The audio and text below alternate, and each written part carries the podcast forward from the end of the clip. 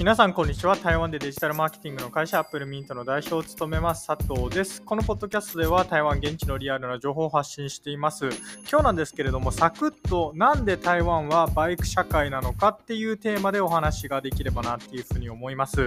えー、台湾のテレビ番組、まあ、あるいは台湾の特集とか、まあ、観光とか、なんか夜市とかいろんなね、日本のテレビ見てたら台湾の特集ってあると思うんですけれども、台湾の特集番組を見ていたら、一度は皆さん見たことがあると思うんですけれども、こう橋からブワーってバイクが出ていくみたいな、まあ、そういうシーンって見たことがあると思います。えー、っと、まあ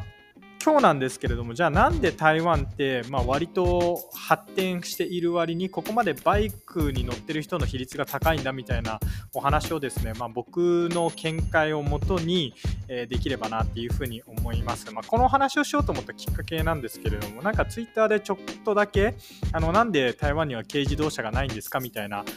えー、話があったんで、まあ、それに関連して、あの逆に軽自動車はないんですけれども、バイクがここまで台湾多いのはなぜなのかっていうのを皆さんにお話しできればなっていうふうに思います。ちなみに、えー、軽自動車がない理由としてはですね、まあ、僕は、えー、コストだなっていうふうに思っています。えー、日本って確か、えーと、軽自動車があそこまで、まあ、流行っている、あそこまでっていうか、例えば田舎とか行くと軽自動車がすごいあると思うんですけれども、あれってあくまでその、えー、その、なんていうんですかね、石油といいますか、ガソリンの、えー、減税といいますか、あるいは補助とかがあって、まあ、普通の乗用車よりも安く買えるから、えー、軽自動車っていうのが日本は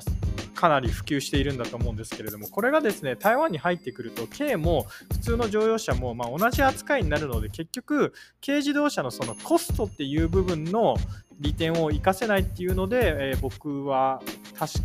確かなんですけれども他の人からその台湾でなんで軽自動車が普及していないんだっていうお話を聞いたことがあります。まあ、それはともかくですね、まあ、軽自動車が台湾で普及していないもんですから、えー、何らかの他のその何て言うんですか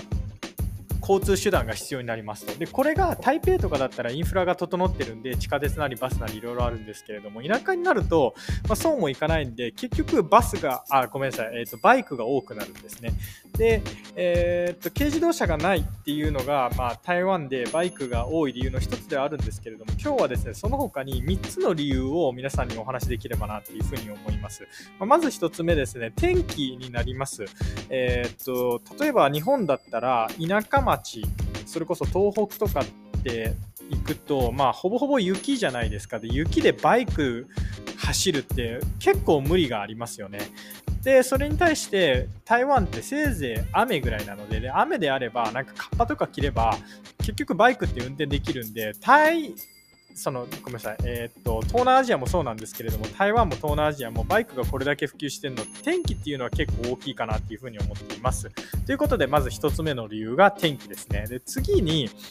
まあ、バイクが安くて自動車が高いっていうお話、これが先ほどの、えーと、関税のお話にもつながってくると思う、関税というか、えーと、税金ですね、にもつながってくると思うんですけれども、台湾って乗用車が本当に高いんですよ。それこそ、まあ、トヨタとかホンダとか日産の、まあ、なんてことない車、日本だったらまあ数百万円で買えるようなやつが、えー、台湾だったら170万元ですと。で、170万元とかって、えー、今、円安なので、円換算すると、なんか700万とか800万なんですよ。いやいや、ベンツ買えるからみたいな、まあ、そういう 値段なんですね。あの台湾の乗用車の値段っていうのが。で、それでいて半導体不足なんで、納品がなんか半年とか3ヶ月後なんですよ。なんか半年3ヶ月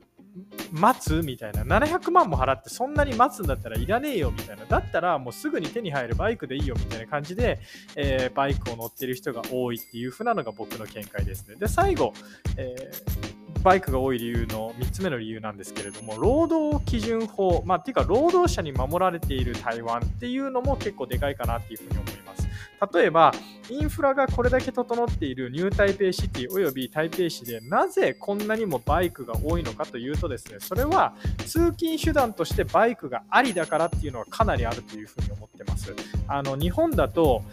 例えばこう通勤中に何かが起きたら労災じゃないですか、まあ、なのでその労災を防ぐために会社側が従業員に対して地下鉄で来てください。あるいはバスで来てください。公共の交通機関を使って会社に通勤してくださいっていう指定ができるんですけれども台湾はできません、えーまあ、ややろうとしてもいいんですけれども、基本的にやろうとしたら、えー、従業員からですね、労働局に訴えられると思います。っていうのが、労働局側というか、まあ、こっちの労働の法律でですね、あの従業員の移動手段を縛れないっていうのがあるんですね。まあ、なので、従業員は自分が好きな方、好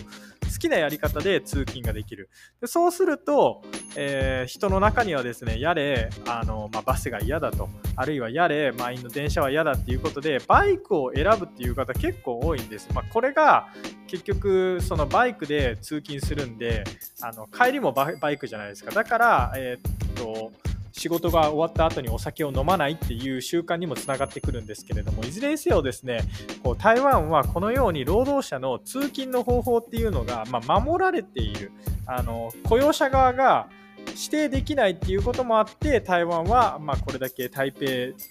のようにインフラが整っている場所でもバイクがいっぱいあるっていう状況なのかなっていうふうに僕は思っています。ということで以上 applemint 代表佐藤からですね